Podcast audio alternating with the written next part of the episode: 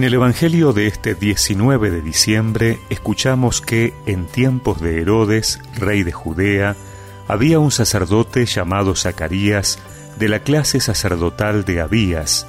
Su mujer, llamada Isabel, era descendiente de Aarón. Ambos eran justos a los ojos de Dios y seguían en forma irreprochable todos los mandamientos y preceptos del Señor.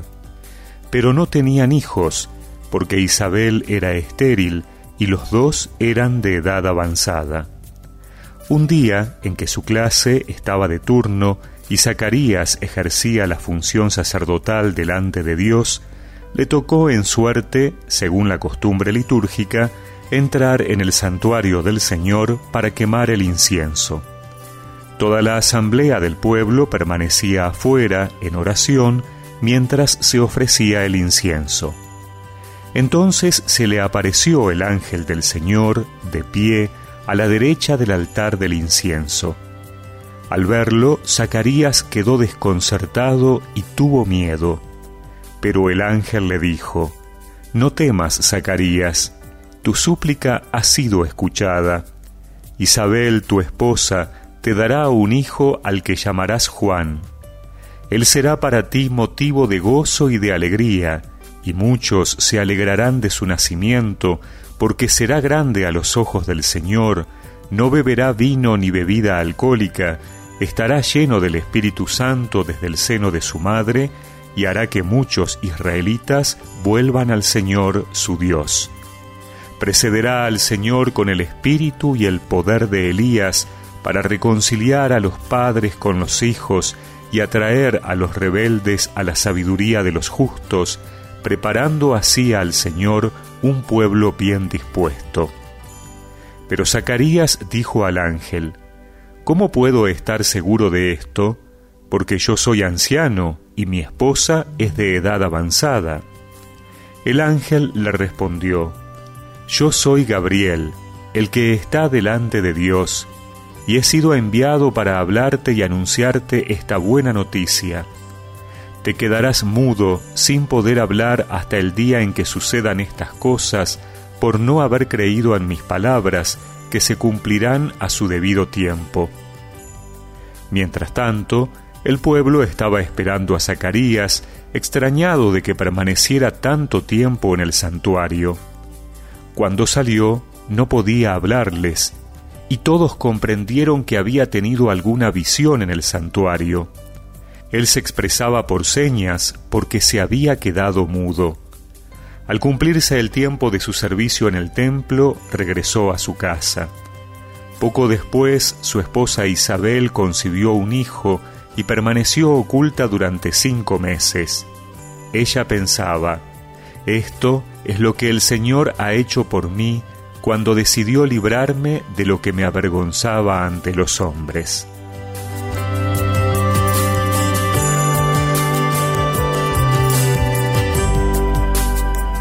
El anuncio del nacimiento de personajes excepcionales de la historia bíblica nos ayuda a reflexionar en la continua y extraordinaria acción que Dios realiza con los hombres y en los múltiples dones que concede a cuantos acogen su palabra con corazón humilde y confiado.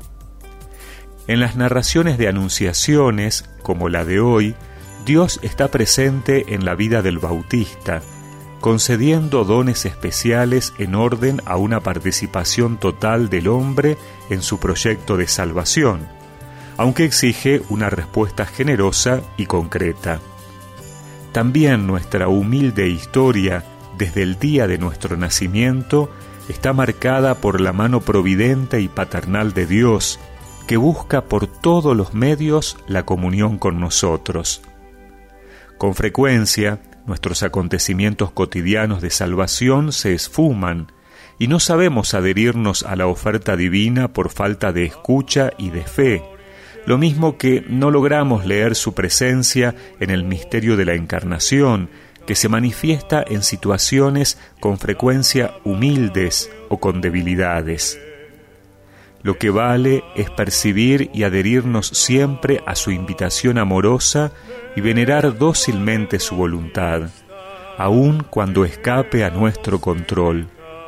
Solo la escucha silenciosa y la actitud de adoración de la palabra de Dios es el camino para comprender el proyecto divino con nosotros. Hubo un hombre enviado por Dios, era su nombre Juan.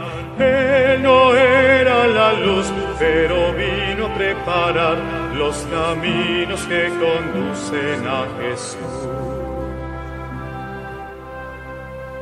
Y recemos juntos esta oración. Señor de la vida y de la historia, que haces maravillas ante nuestros ojos, envíanos mensajeros de alegres noticias para reconocerte como signo de esperanza y luz para la salvación de todos. Amén. Y que la bendición de Dios Todopoderoso, del Padre, del Hijo y del Espíritu Santo los acompañe siempre.